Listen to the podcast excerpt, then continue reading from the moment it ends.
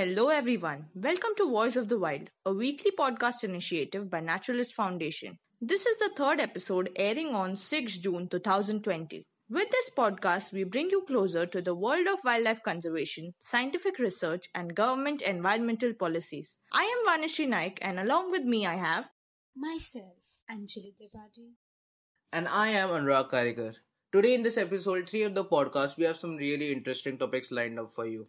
First, we'll be do- taking a look at Sundarbans, which was recently hit by a cyclone. We'll find out how the wildlife over there is doing and has the mangrove system of Sundarbans uh, helped in reducing the impact of cyclone. At the same time, we'll be taking a look at how uh, climate change has been increasing the number of cyclones and ma- also making them stronger.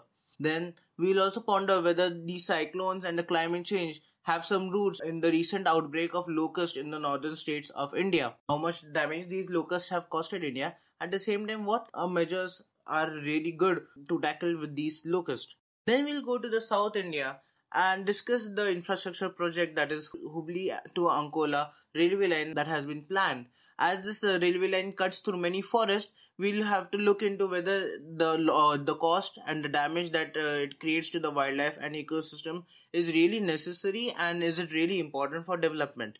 Then further, we'll take some interest into the tiger, which is our national animal, and look into some studies uh, for the tiger corridor which has been done into Dodamarg Sawantwadi.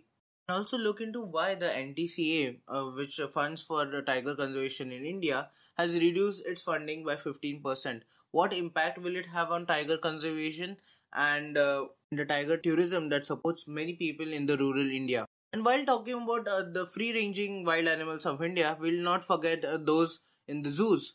We'll see how the animals in the zoos are doing during the lockdown period and what different initiatives that uh, zoos have been taking throughout India uh, to help the animals that they are protecting and caring for. Further, we'll also look into a discovery of a new uh, species of dragonfly actually in, found in the urban areas of India and see what role citizens play into discovery and research of new animals in the wildlife world. And then finally, we'll take a look at the fires that are affecting the forest of Uttarakhand. How has the wildlife in those areas been impacted? And what we see today on the social media, is it exact representation of what is happening or is it a bit of exaggeration? Are these forests fire really very damaging to the ecosystem of Uttarakhand? And uh, we'll look into the truth of what's happening over there. So, for all this interesting insight and much more, keep tuned in and listen uh, till the end and find out what's happening in the world of wildlife in India. Let's start with the recent disaster that struck the Bay of Bengal a few days back. It was a horrifying experience for our country mates, especially during this lockdown and covid nineteen situation.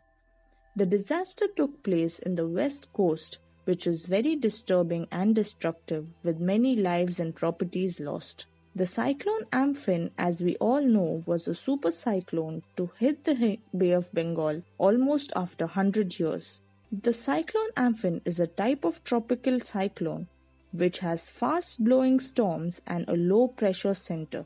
The low-pressure center, when moves over the land, causes high-intensity storm surges, inland flooding, high waves, wind gusts, and very heavy rain. We all might know that the Cyclone Amphan was a Category five cyclone. And some say that the consequence would have been even worse if it wasn't for the Sundarbans.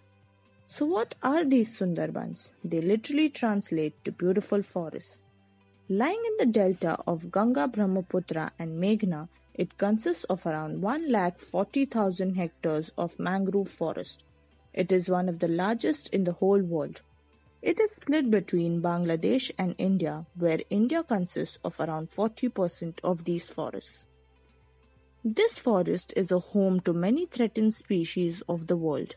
The forest consists of around two hundred sixty species of birds, estuarine crocodiles, Indian pythons and gangetic dolphins. But the best of all are the Bengal tigers, which are the only tigers that can survive in mangrove forests successfully.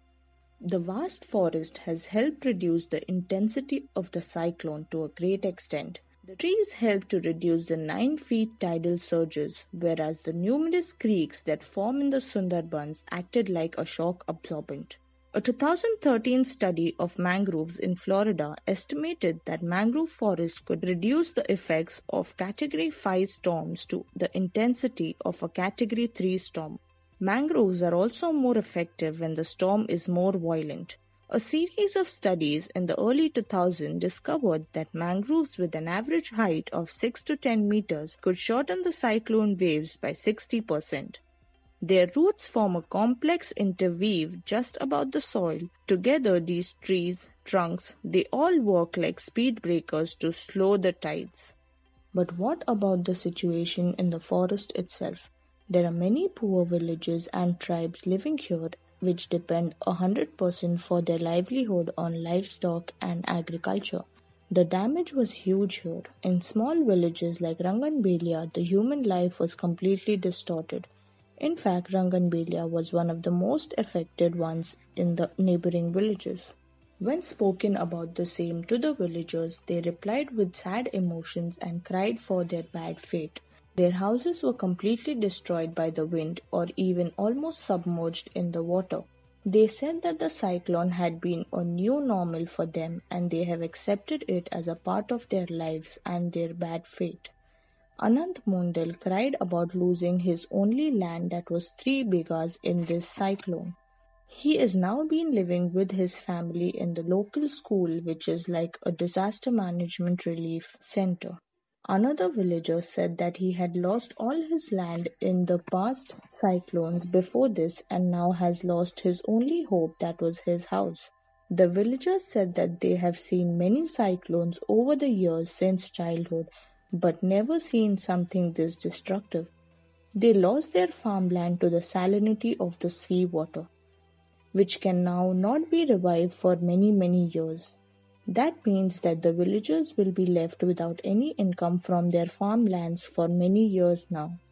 The Sundarbans have saved the whole west coast many times before this.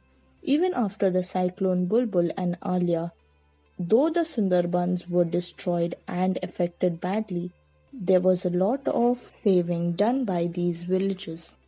Talking about the animal life, there hasn't been much news about the animals, and not much proper data has been available yet. For now, there have not been many large numbers of animal deaths reported in these areas. Even though cyclones have made many destructive situations in the past, nature always finds a way to protect the land inhabitants. But how long until the destruction gets higher than acceptable, especially now that these cyclones are getting stronger than ever? Let's hear Anjali talk about a few reasons for stronger cyclones.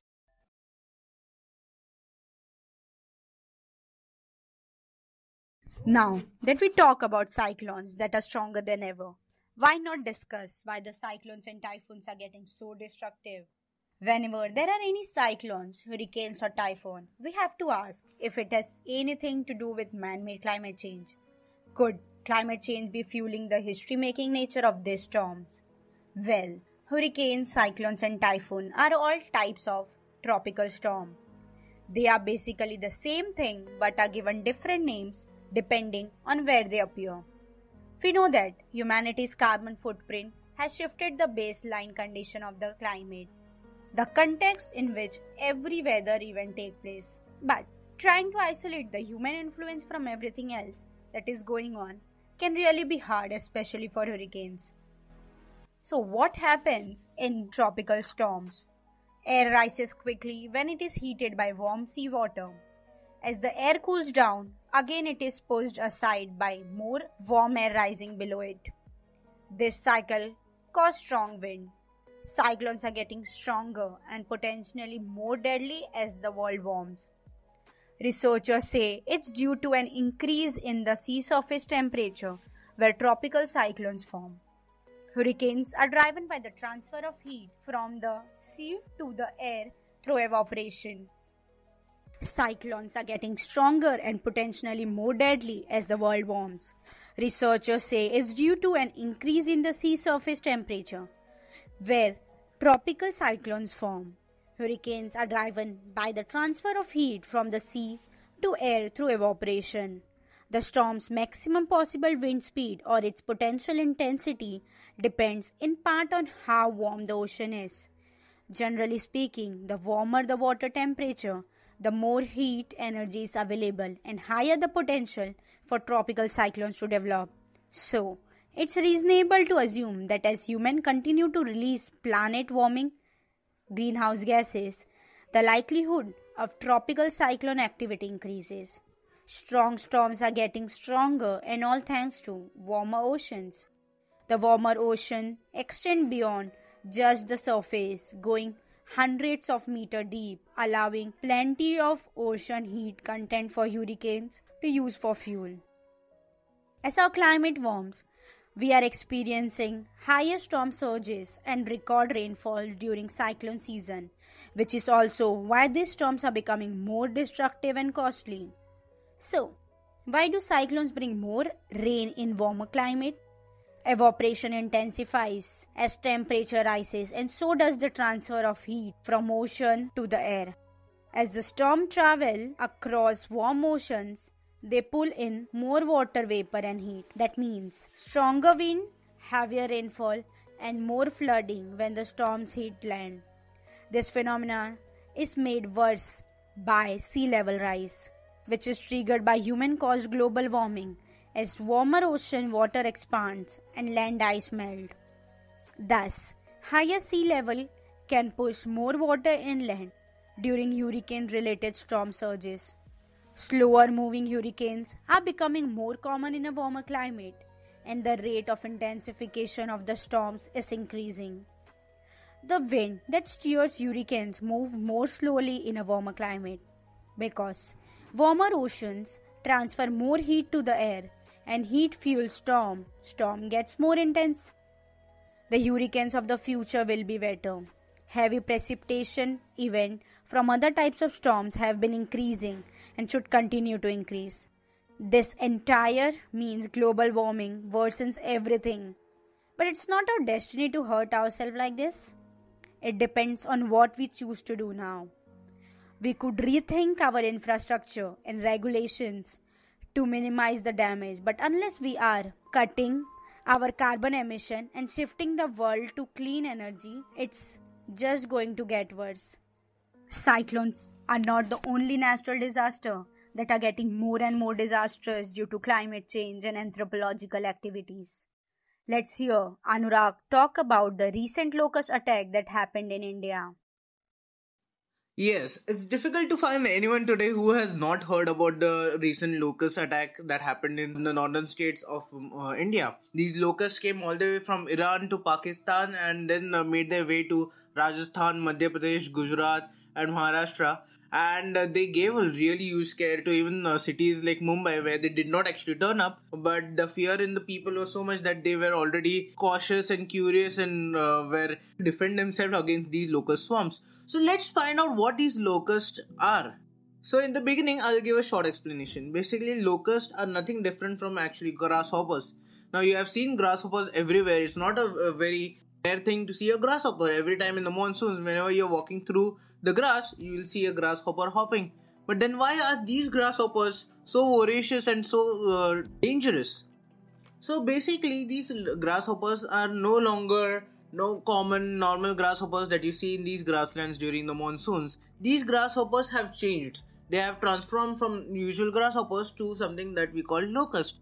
Now these uh, are actually transforming like a Pokemon that you would see. They have actually evolved into something different. And this evolution or change rather, evolution will not be a uh, correct word, but this change happens because of uh, environmental conditions.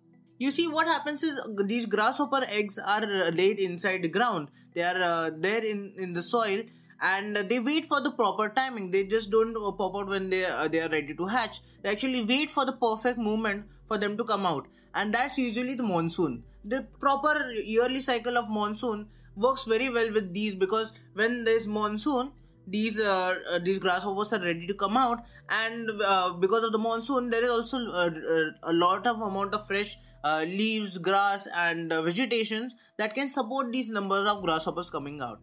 But even you have recently found out that uh, the rains are getting more and more sporadic. Uh, they are ununiform, and when they They sometimes come during a very awkward time, during summers or during winters when these rains are not expected.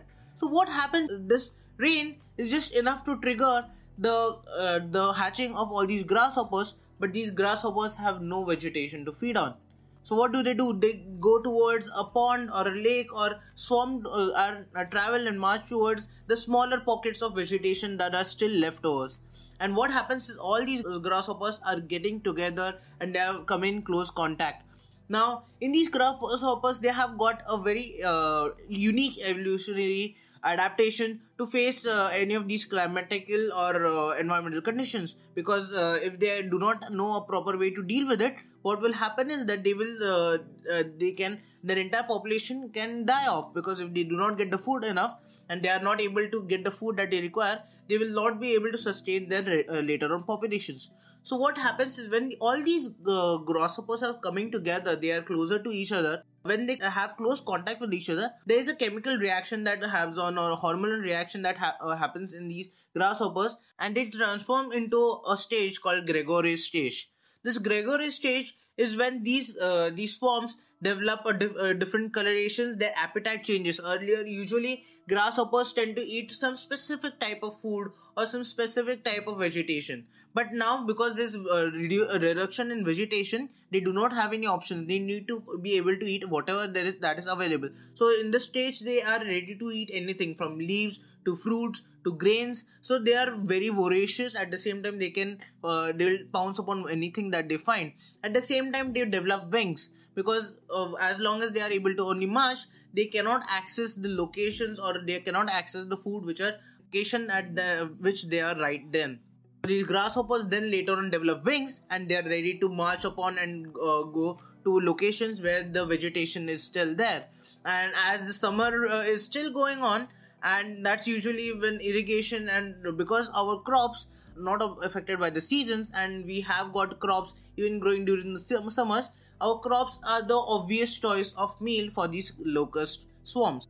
Now let me explain you guys that locust atta uh, attacks is not a very simple or a inconvenience when it comes to environment. This is one of the one very major problems that the entire society, humanity and uh, wildlife uh, faces. To give some perspective, this has one of, been one of the largest uh, locust invasions in India since nineteen ninety-three. These kind of attacks have been happening all over the uh, the world. It's not just limited to India or Pakistan. This is just one example which has come very close to the home. That's why we have noticed. But these uh, kind of problems are, have, are happening all throughout Africa, Australia and many different places. As I said, these animals are ready to eat anything that they find in their path. And usually uh, our crops are the first and the most easiest target for them. And this creates a very big uh, food security. As I explained, all this happens during a period when that entire location is already, already facing issues due to un unfortunate or sudden rainfall, or usually it's some uh, mostly cyclones that causes this kind of rainfall. And what happens is th these lands are already facing problems with uh, floods and other issues, and at that time when their food security is already affected, these locusts come up as the second wave of uh, problem. And uh, this uh, increases uh, the intensity of the problems these countries and places are facing. And these swarms don't just ravage whatever they find, they are also actively breeding, because these are the breeding stage of those grasshoppers. And as I explained you, this entire big transformation is actually a survival instincts. They want to survive in the difficult environmental conditions. So they are ready to reproduce at a very fast speed, which is usually sixteen thousand times the earlier population that they had. So that's how uh, that's the speed that we, these and uh, organisms grow with. And this problem is not something that even the nature or uh, the animals or the wild animals have been able to figure out and uh, to manage with, because what happens, there is no way to predict this particular uh, uh, attack of locust swarms. It's very very erratic. That's why even U N has declared it uh, one of the uh, most menacing uh, pest uh, species in the world. You already already have seen reports of how devastating these uh, organisms have been, and there have been a lot of documentation. But let me give you an idea of how troubling this is, because uh, the farmers that are in, uh, in uh, that, are, that are facing these animals can do very less. They have only desperate measures like banging utensils or playing loud music and making just noise or waving some, some cloth. And just imagine, this is something that they can only do in the day, but at night they have nothing. These grasshoppers are not going to take a break. They are not going to go to sleep. These grasshoppers keep eating uh, the crops even during the night. And there's very less thing or very few things that these people can do. At a la- as a last resort, uh, to take revenge from these animals or these organisms uh, uh, to what, they- what devastation that they have created uh, for their crops, the people have to either uh, uh, put poisons and toxins in, in their farms, or uh, pesticides, or else just light their entire crop on fire. The situation for these farmers is totally lose-lose. The U N uh, Food and Agriculture Organization and also the governments in many of these places do understand that locust is a very big problem. Unfortunately, I must say, in my personal opinion, fi- uh, putting fire to these farms is the only good op- option, because when you are uh, putting pesticides in these fields, all these uh, uh, grasshoppers that are dying are becoming food for the predators that usually eat them, and this uh, causes bioaccumulations of toxins, and it kills further the predators that would actually help you decrease the number of uh, these grasshoppers. And let me explain you guys, I have already told you that these grasshoppers, the number of these grasshoppers can increase very easily. It's very difficult to stop them from uh, propagating. By doing this repeatedly, by putting toxins and pesticides in these fields, you are only decreasing the number of predators, but the attack of grasshoppers will continue. And in the end, it's not just the, uh, the uh, animals uh, who are affected, but also the people, because these pesticides are very highly toxic and the exposure can uh, lead to many different ill effects. People who live in the vicinity, who drink waters, uh, uh, water uh, from the rivers close by or the irrigation system close by, so it can have many menacing effects later on also. Now that you understand the entire situation, and I know that you already knew about this, you must have read in many different articles that have been speaking about it. Now, uh, but let me tell you something very, very crucial. Now, let's come to the main point. Now, what can be done to reduce the situation? Because this situation is harmful for the entire ecosystem as well as the people. People are affected tragically in this particular scenarios, and uh, to give a context, this actually the the swarm that we are fa- uh, we have faced right now has actually come all the way from Western Africa. So now it's very very clear that this local pro- problem is not a national problem, it's actually a global problem, and the cause of the or only main cause of this is climate change. Now, climate change, how is it a, a cause for this? Because climate change has been created, uh, creating a lot of freak phenomena. We this year saw two cyclones in India, one hitting Bengal and another hitting very recently Mumbai. And not only this, you have observed rains coming in summers, you have seen rains in winters, and long past uh, the monsoon time. It is not just fun uh, to have rains, but actually this is what is exactly causing the locust phenomena. That these animals are forced to come out at a, a time when they are not supposed to, and they are, they themselves do not want to be in that particular situation. And the drive to just survive is what uh, what converts these grasshoppers into locusts. And when uh, these animals have uh, no option but to survive, they have to feed on voraciously on any crop that they find. So it's really, really very important that we uh, to, uh, now really focus on the problems of climate change and try to realize how badly or how uh, we are already in the stage where climate change is really impacting us. And the later we understand this and try to take some precautionary measures and try to reverse this entire change, it's going to be too late. We have to start acting now and start talking about this, discussing with our friends and family and explaining. And we have got a brilliant example over here. We have been talking about how climate change is going to affect, affect humans. But it's always usually very difficult to understand uh, these impacts. It's usually indirect uh, impacts. It has caused wars. It has caused uh, a lot of uh, discrimination in many of the regions. But over there, these examples, uh, it's very difficult to ex- understand from these examples. But this locust example is very, very simple. It's very, very easy to understand. And I really request all of you guys to take this example to actually talk and open a conversation with a person who may not be believing in climate change or doesn't believe in uh, the problems that global warming is causing, and actually have start a conversation how these both things actually impact them on their food. And uh, it might be the very reason why they may not have food on the, their plate in, uh, in the near future. So even though when all this is happening and we are seeing the examples firsthand, it's really sad to see how uh, government officials and the people, it's not just the government, but uh, government works on the demands of the people. It's, it's very sad to see how people are not still understanding that this is truly the time to actually be more and more careful towards our environment and really do each and every little thing that can be done to protect and preserve what we have. Now further on to my colleague. Yes, and the Hubballi-Ankola railway line project proposed by the Karnataka government is a great example of the kind of destruction that affects not only the environment but us human beings too, just in the name of development.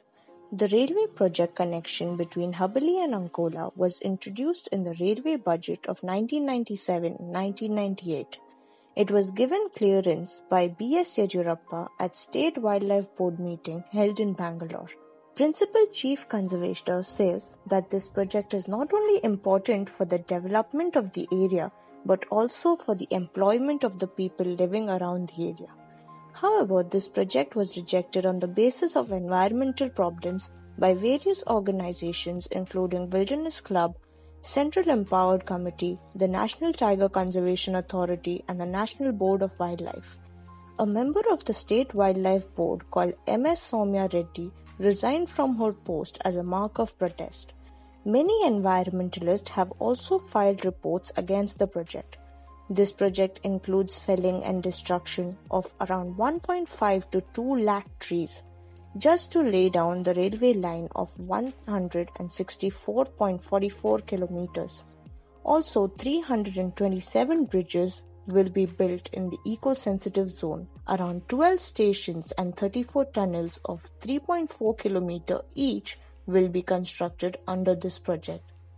The project may take around eight to ten years and can cost around three thousand seven hundred fifty crores. And this was only on the basis of a study conducted in two thousand eighteen, which was around two years back. The railway line will be aligned between Kali Tiger Reserve and Bengal Conservation Reserve. eighty percent of the line will cut through the Western Ghats and around twelve percent through Kali Tiger Reserve. The line will pass closer to Dandeli Hornbill Conservation Reserve, which is located in the buffer region of Anshi Dandeli Tiger Reserve, that is around only five to six kilometers from the track. The Western Ghats are biologically sensitive and are rich in biodiversity. It includes around twenty-nine species of mammals, two hundred fifty-six species of birds, eighty species of reptiles and fifty species of butterflies. Many of them are listed in the I U C N Red Book listed species as protected under the Wildlife Conservation Act. Many of these animals are also just endemic to the Western Ghats. Important species include tiger, sloth bear, Indian pangolin, et cetera. This track intersects with an elephant movement corridor, whereas other railway line of this area already witnesses wildlife death due to train hits. Around four hundred humans have died already because of elephant-human conflict, and around one thousand five hundred elephants have died in the past fifteen years because of railway incidents and accidents. This project will have direct impact on the rainfall pattern and the climate of India, as Western Ghats has a very important role to influence the climate of our country. At present, six different railway lines cross the Western Ghats, including an A D B-funded road. State Wildlife Board had given alternative rail route which included felling of trees in six to seven hectares, but the government cancelled the proposal. Major occupation of the people in that area is agriculture, which can't be abundant. Also, eight to ten years of this project completion could make permanent encroachment in the undisturbed Ghats by the laborers. and this could lead to an all-new case of wildlife conflict and exploitation of the area.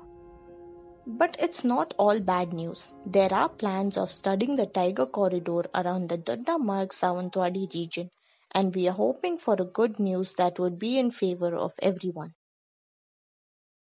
Today, I will tell you the whole story how, at last, the Dodamarg Sawantwadi belt gets the attention it always needed. The Union Environment Ministry, in a draft notification released on October third, twenty eighteen, proposed the declaration of fifty-six thousand eight hundred twenty-five square kilometer, or thirty-seven percent of the Western Ghats, as an E S A, but left out the thirty-eight kilometer into ten kilometer forest of Dodamarg Sawantwadi belt in Maharashtra, Sindhudurg District in the classification. While the proposed Western Ghats E S A for Maharashtra is spread across seventeen thousand three hundred forty square kilometer, this is the second time this corridor has been left out after a similar draft notification in two thousand fifteen. Dodamarg Sawantwadi belt lies in the heart of biodiversity hotspot, that is, our Western Ghats. The area is a source of perennial water bodies. It is an integral part of the Sahyadri-Konkan wildlife corridor. The wildlife corridor, home to tigers, leopards, elephants, sloth bears, civet, pangolins, several resident and migratory bird species, and even the Indian giant squirrel, Maharashtra state animal, connects the Radhanagiri Wildlife Sanctuary in Kolhapur in Maharashtra to Bhimgarh Wildlife Sanctuary in Karnataka. The State Forest Department confirmed the area has twenty-two to twenty-five tigers and the recent record of a family of four elephants. Declaring an area E S A puts restriction on mining, quarrying, thermal power plant, setting up of industries and construction. Not including the Dodamarg Sawantwadi forest, an important elephant and tiger corridor along the Maharashtra-Goa border in the ecologically sensitive area E S A in the Western Ghats, will expose them to the threat of mining project. Madhav Gadgil, ecologist who headed the Western Ghats Ecology Expert Panel formed by the Ministry of Environment and Forest in two thousand ten, confirmed the mining mafia have been eyeing the land for years. They had quoted petitions from Gram Sabhas across twenty-five villages in Dodamarg Sawantwadi that had passed resolution asking their area to be declared ecologically sensitive. Currently, such democratic processes have been completely sabotaged, and the current process of declaration is improper. eighteen months after it was first proposed, the Maharashtra Forest Department has issued the final approval to the Wildlife Institute of India, W I I, Dehradun, to assess whether the Dodamarg Sawantwadi Taluka of Sindhudurg District are wildlife corridors that need to be conserved. The state chief wildlife warden said the total grant for the proposal was rupees eighty-three lakh and the study is expected to commence soon. There has been issued the final section for this project recently, wherein W I I will be identifying the potential corridors for the movement of elephants and tiger in this region. The project was proposed in December twenty eighteen. Issues related to funding, expanding the scope of work, and sanctioning the revised proposal led to the delay. Of the eighty-three lakh, they have already paid fifty-eight lakh for the project. The recruitment process is underway, but due to lockdown, it is getting more delayed. The approval comes at the time when environmentalists are upset with the state for leaving out the entire Dodamarg Taluka and nine of thirteen villages of Sawantwadi Taluka from the final Western Ghats E S A declaration. It was supposed to begin by May end. W I I will be deputing two scientists. They will map the corridor and check whether villages in these two talukas are falling within the corridor or not, and thus whether they need to be declared as a part of the E S A, and also be assessing the human disturbance to this corridor. Previous petitions highlighted that the corridor is home to many wildlife species, as already mentioned. The Forest Department confirmed that over the past five years, transient movement of close to twenty-five tigers have been observed at the corridor, while an elephant family of five resides there. And this is also enough to consider them as eco-sensitive zone. This pandemic makes us know that conserving biodiversity zones are really very important to us. So now that we have learnt about the plans to study tiger corridors in the Dodamarg Sawantwadi belt, there's a little bit of bad news. Let's talk about a small negative impact of the lockdown on the tiger conservation plan. Yes, Anjali, there has been a fifteen percent decline in the funds provided for tiger conservation in our country today. Now, before we dive into this deep, let me just quickly recap the tiger situation in India.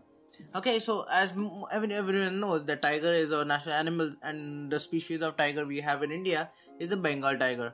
For many uh, years before, we have been steadily losing the number of tigers in India. From lakhs to, we came to a situation where we had just one thousand or so number of tigers. So in the wake of this, uh, India launched the Project Tiger. The main objective of this uh, project was to increase the number of uh, existing tigers and to create and maintain good forest as a habitat for these animals. Under this project, we created a lot of tiger reserves throughout India, and today we have over fifty uh, tiger reserves uh, situated in uh, total eighteen uh, Indian states. This uh, uh, project has not only increased the number of tigers in India but also uh, has helped uh, increase the number of many different animals, as tiger uh, becomes a keystone species in many of these habitats. And so this uh, entire tiger project is led by the National Tiger Conservation Authority of India, aka N T C A. So N T C A is the authority that manages the conservation uh, of these habitats, day-to-day mon- monitoring, and also developing uh, various uh, models of uh, economic development for the local people, and uh, create a, a more coexistence model uh, in the people and the wildlife in these areas. And to do all this work in the various state, uh, it needs funds, and this funds is also provided by the N T C A. The N T C A itself gets its funding from the center, Uh, from the Ministry of Environment, Forest and Con- uh, Climate Change. The ministry unfortunately couldn't provide the funds that uh, the N T C A needs for this year, which was uh, supposed to be about two hundred eighty crores, because of which N T C A has made the decision to cut the funding of for each state by about fifteen percent. This is a bad news for all the tiger reserves, because already the tiger reserves and the ecotourism model in these places has been hit heavily. As many of you guys know, that summer is the peak season uh, where uh, where tourists or from across the world come to India to look at tigers and uh, associated biodiversity in these tiger reserves. Jim Corbett, which is in Uttarakhand, earns about ten point five crore rupees every year from uh, tourism. But that entire amount approximately, but due to the lockdown situation, all that revenue was lost. Now it's very important to understand that the tourism in these places is not purely an economic. Uh, many of these uh, resorts and lodges and the tourism uh, instrument itself helps in uh, in conservation of the tigers and supports the local population of even the peoples and the tribals and the rurals in these areas. The economies of uh, the locals of these areas have been shifted from animal and forest dependent field of ecotourism. So and reduction into the support of these tiger reserves doesn't just impact the, the tigers and the wildlife, but also impacts the people who have shifted their economies from uh, being forest and animal dependent and farm dependent, uh, actually being invested in ecotourism. Directors of many tiger reserves uh, raise the question whether they will be able to develop the infrastructure for the next years and maintain the ongoing projects uh, because of this economic crisis.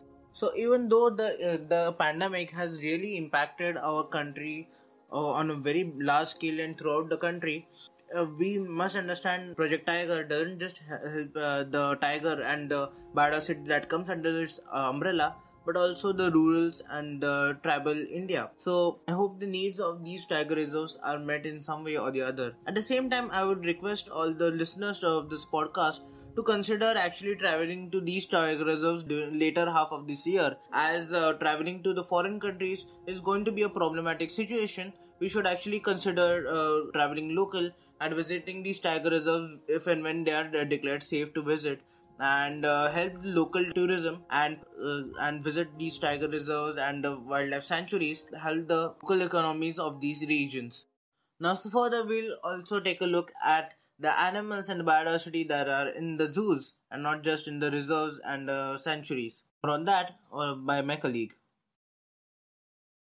The lockdown in its own is getting many positive and negative changes in our lives. And I completely agree with Anurag. Not just humans, but even the wildlife around us is experiencing a huge change. Today, let's talk about the animal world. Not about the ones in the wild, but the ones present in zoological parks. A lot of wildlife lovers may not have a very great impression about these zoos. But let me tell you, among the many evils, there are certain good ones too. These zoological parks help generate a great amount of revenue for our country. They help in spreading awareness about threatened and endangered animals among their visitors.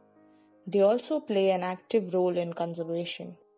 The lockdown has been having a lot of positive and negative changes in the life of these zoos.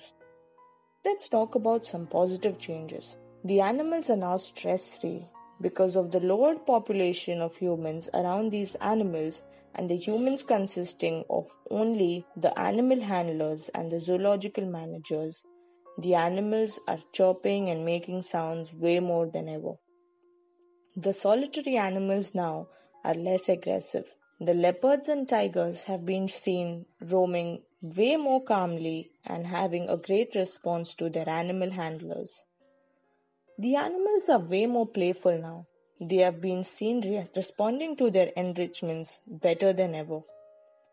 Jahangir Ali, an animal handler from the Assam State Zoo, has said that he can now spend way more time with his caretaking animals, Golden Langur family.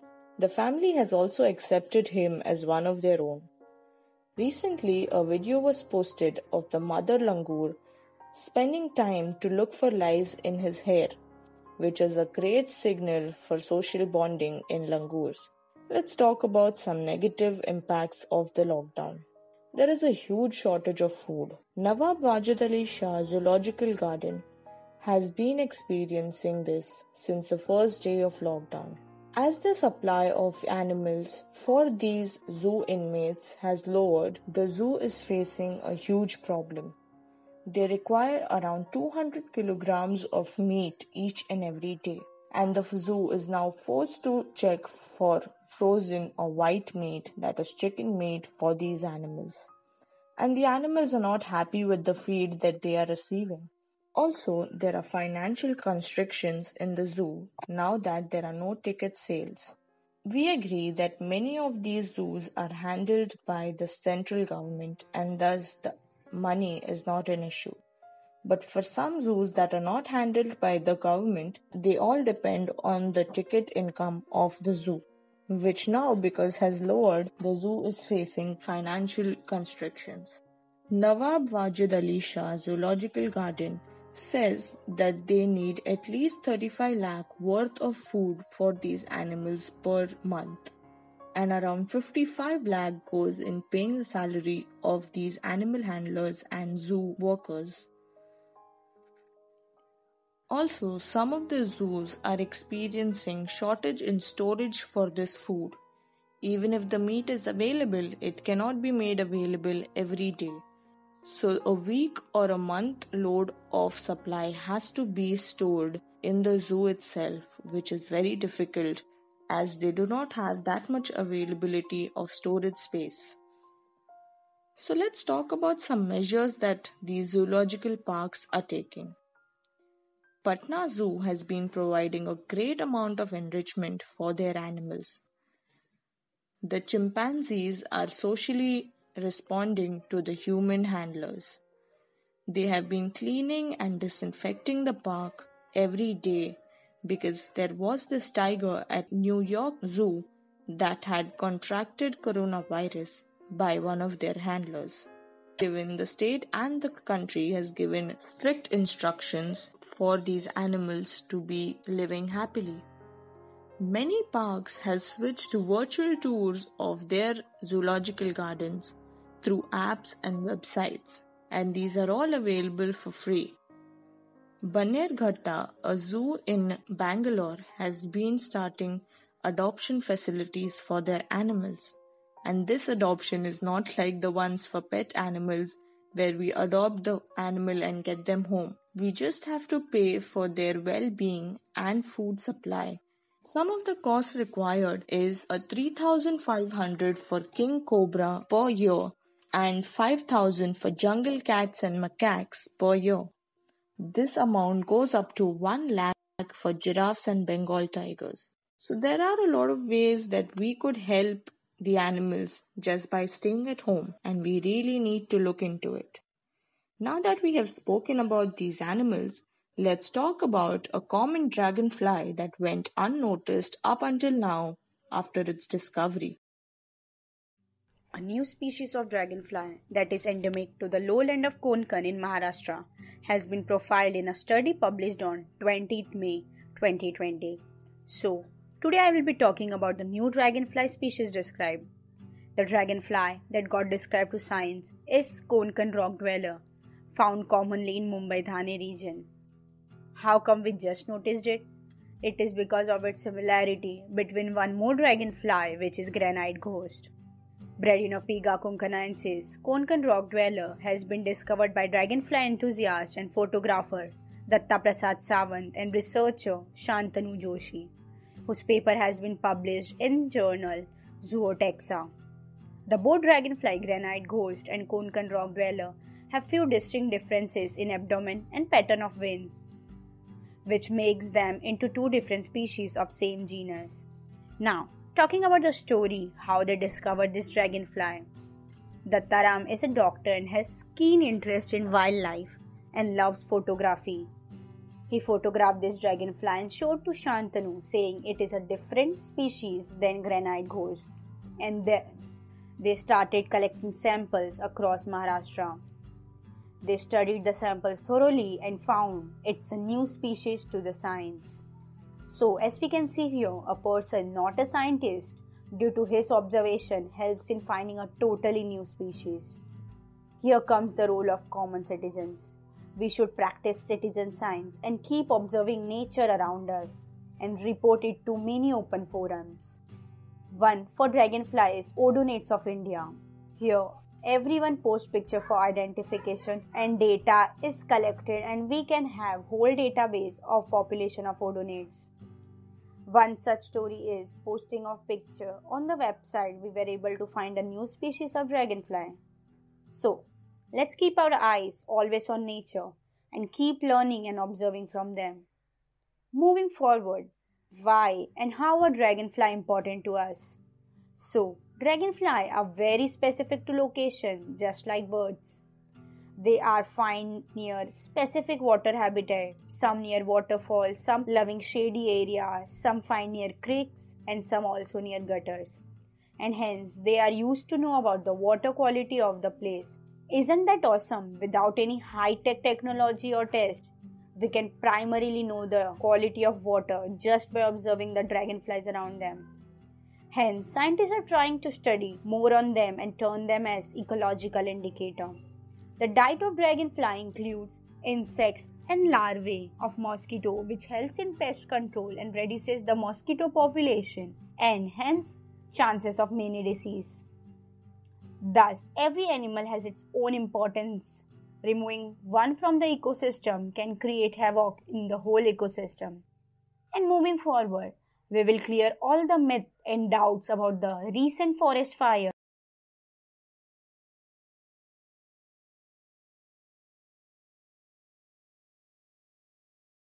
Well, social media holds a lot of power today. With just a click of a button, you can share something like you, which you'd like or dislike amongst your friends and family members. Many environmentalists and nature lovers have used uh, social media to help a cause and uh, to protest and provide more information and discuss and debate about environmental issues on a, on a global forum.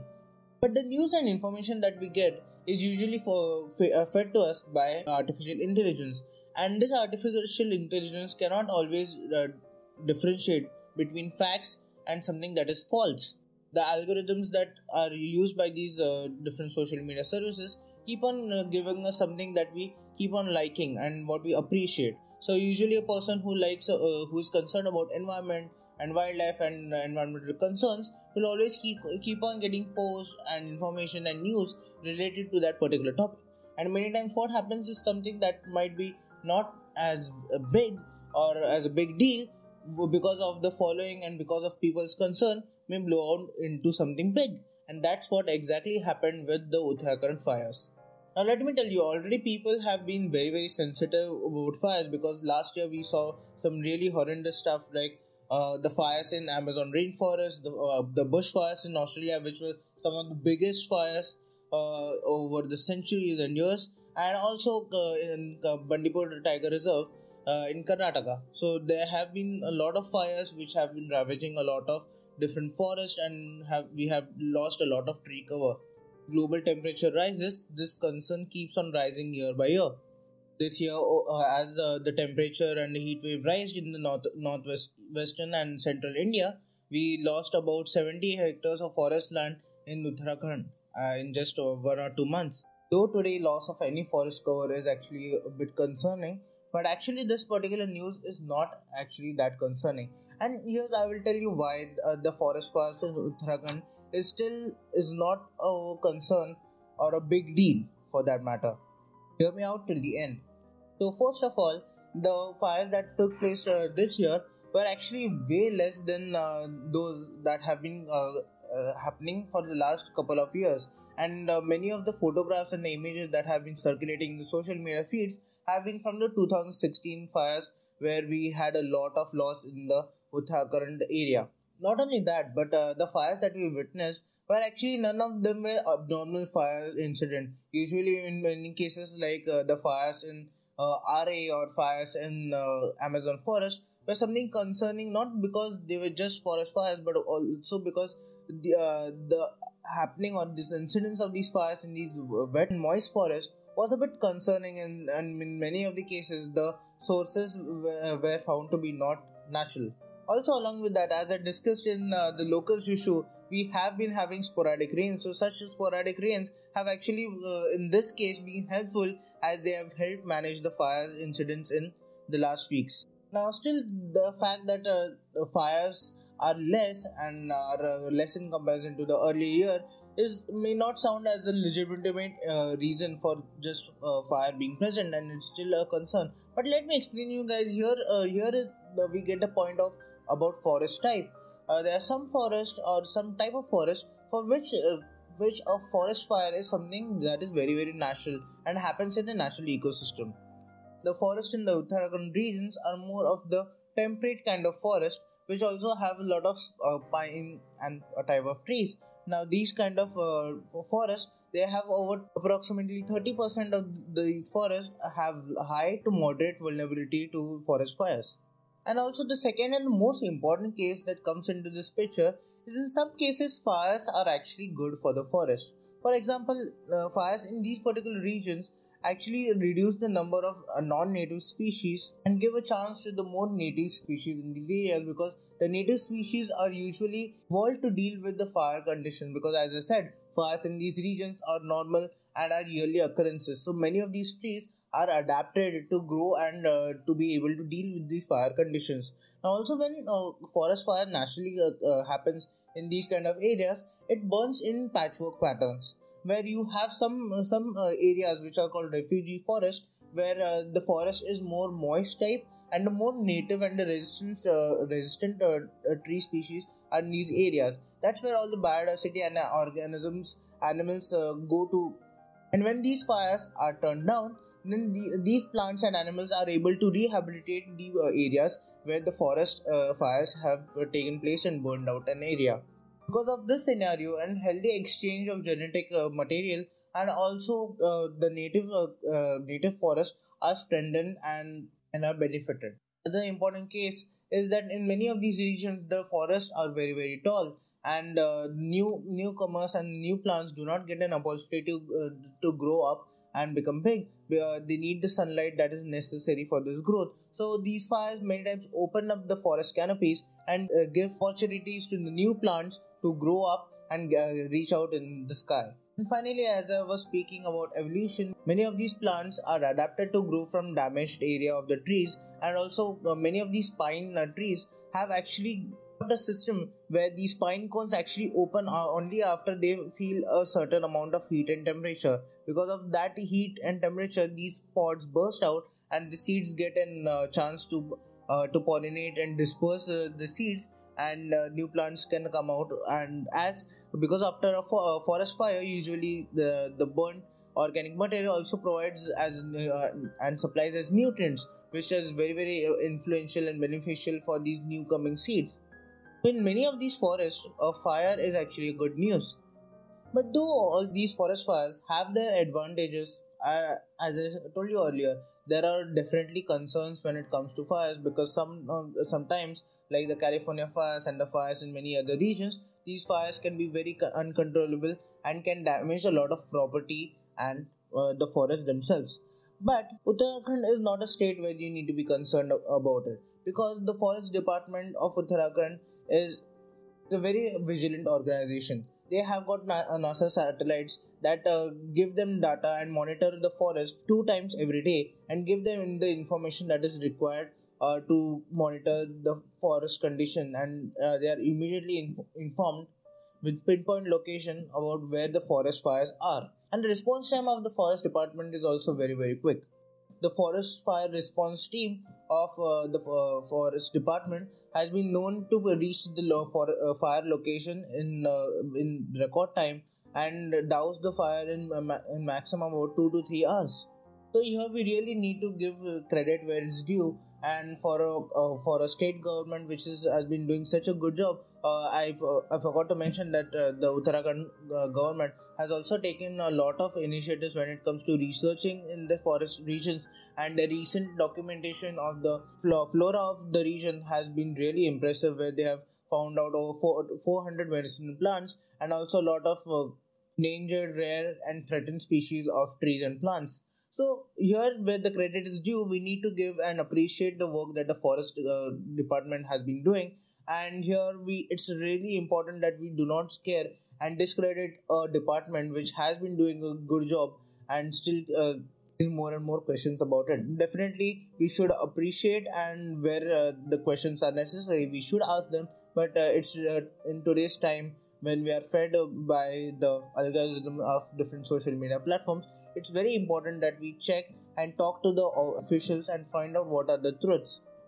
Here, I very much appreciate uh, the initiatives of Uttarakhand Forest Department to come on Twitter and many different platforms and solve the questions and talk about the issue uh, and uh, re- and reassure the people that the for- forest fire situation in Uttarakhand is manageable and is not that very severe, and they have got it under handle. Though we are getting a lot of uh, bad and sad news when it comes to environment, we are seeing the effects of climate change, global warming firsthand. At the same time, we are also seeing some governments and uh, uh, and creating and uh, and financing and sanctioning projects that actually are detrimental to the environment.